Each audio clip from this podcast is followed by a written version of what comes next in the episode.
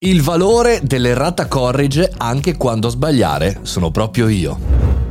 Buongiorno e bentornati alle Caffettino, sono Mario Moroni e anche oggi qui nel nostro podcast quotidiano commentiamo, discutiamo su una notizia importante per noi professionisti, imprenditori e anche eh, studenti e cerchiamo un po' di argomentarla.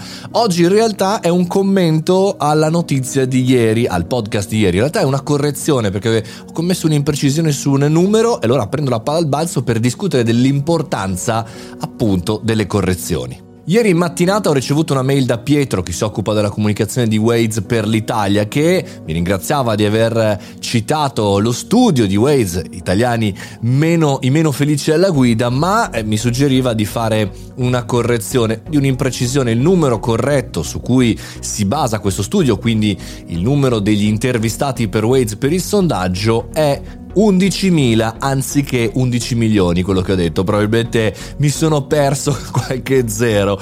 Ci tenevo assolutamente a comunicarvi questa correzione perché in realtà non entra proprio nel merito di quello che abbiamo eh, citato ieri, ma è importantissimo tornare, scoprire quando qualche cosa non va. E quindi a questo punto volevo condividere con voi tre motivazioni perché è importante eh, andare sulle correzioni quando facciamo anche un'imprecisione, non soltanto un errore importante. Il primo motivo è perché il pubblico lo apprezza.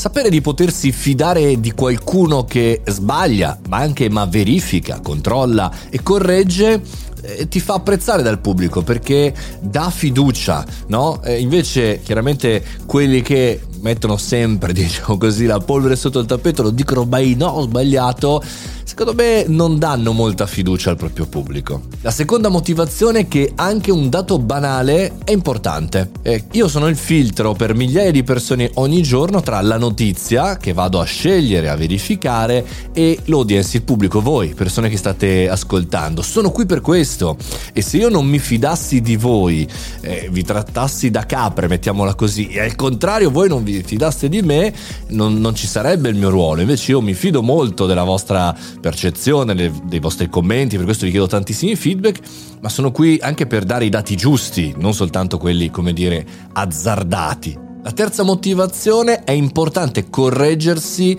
perché ti differenzia. In questo periodo è assolutamente fuori di moda dire ho sbagliato, rivediamo, valutiamo. Io non sono una macchina, ragazzi, sono un umano e riconosco eh, quando si può migliorare. Chiaramente, dopo centinaia e centinaia di puntate ogni giorno, dal lunedì al sabato, può darsi chiaramente che sbagli qualcosa. Quindi riconoscerlo ti differenzia. E ci metto anche un più uno, soprattutto per chi ha cominciato da poco. Se qualcuno ti corregge vuol dire che qualcuno ti ascolta ed è già un dato nel mondo dei contenuti digitali di oggi. Sono convinto che questo podcast non è sexy, ma sono sicuro che voi che siete qui fino alla fine lo state sentendo come vero, reale. Quindi utile alla, alla riflessione e quindi obiettivo raggiunto anche per me, anche in questa errata.